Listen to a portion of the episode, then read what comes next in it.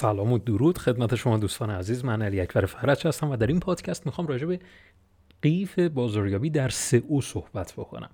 خب ما معمولا قیف بازاریابی رو توی مارکتینگ توضیح میدیم، ولی اینجا من میخوام قیف بازاریابی رو ارتباطش بدم به SEO، چون که بینش ما بر اینه که اگر SEO برای اون بیزینس پولساز نباشه و به فروش محصولات و خدماتش منجر نشه، هیچ فایده ای نداره SEO. پس نیازه که SEO رو یه مقدار عمیق‌تر دنبال کنیم که باعث فروش محصولات و خدمات بشه، نه صرفاً افزایش کلیک و میزان دیده شدن اون محتوا. پس با این پیش زمینه میریم سراغ این که قیف بازاریابی در SEO چگونه طراحی میشه و من باید برای شروع چه اقدامی انجام بدم.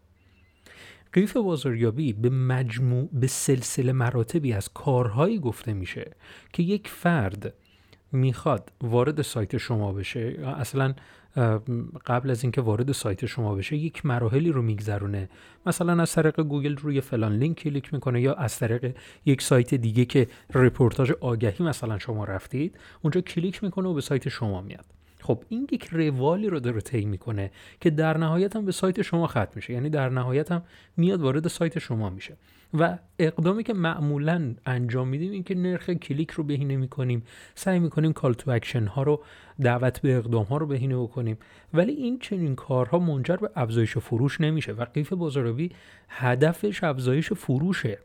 پس ما قیف بازاریابی رو اگر بخوایم پر بکنیم، یعنی دقیقاً بگیم چه مراحل رو باید طی کنه، باید قیف بازاریابی رو اول سوال از خودت بپرسی قراره چه محصولی فروخته بشه دقیقاً، و بعد بر اساس این بگیم که خب حالا کسی که مثلا از فلان سایت، از سایت A وارد سایت من میشه، چه مراحلی رو باید بگذرونه که در نهایت این محصول من رو بخره.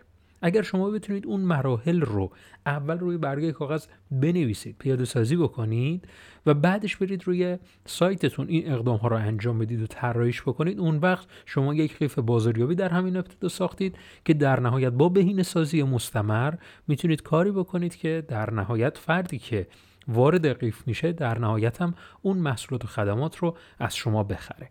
پس ما قیف بازاریابی در SEO رو باید حتما درون سایت خودمون لحاظ بکنیم و پیاده سازی بکنیم. و شاید براتون جالب باشه که وبسایت های مطرح شاید 10 قیف بازاریابی در SEO برای SEO خودشون داشته باشن، بالای 10.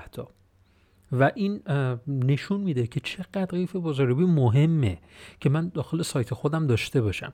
البته ما قیف بازاریابی داریم و قیف فروش، این دوتا کاملا متفاوته که در حالا پادکست های قبلی به تفاوت این دوتا رسیدیم، میتونید حتما گوشش بدید. ولی الان چیزی که الان برای ما اهمیت داشت و بهش پاسخ دادیم این بود که قیف بازاریابی رو در SEO باید لحاظ بکنیم که خدمت شما توضیح دادم چگونه میتونید این کار رو انجام بدیم. همین الان یه چالش براتون دارم.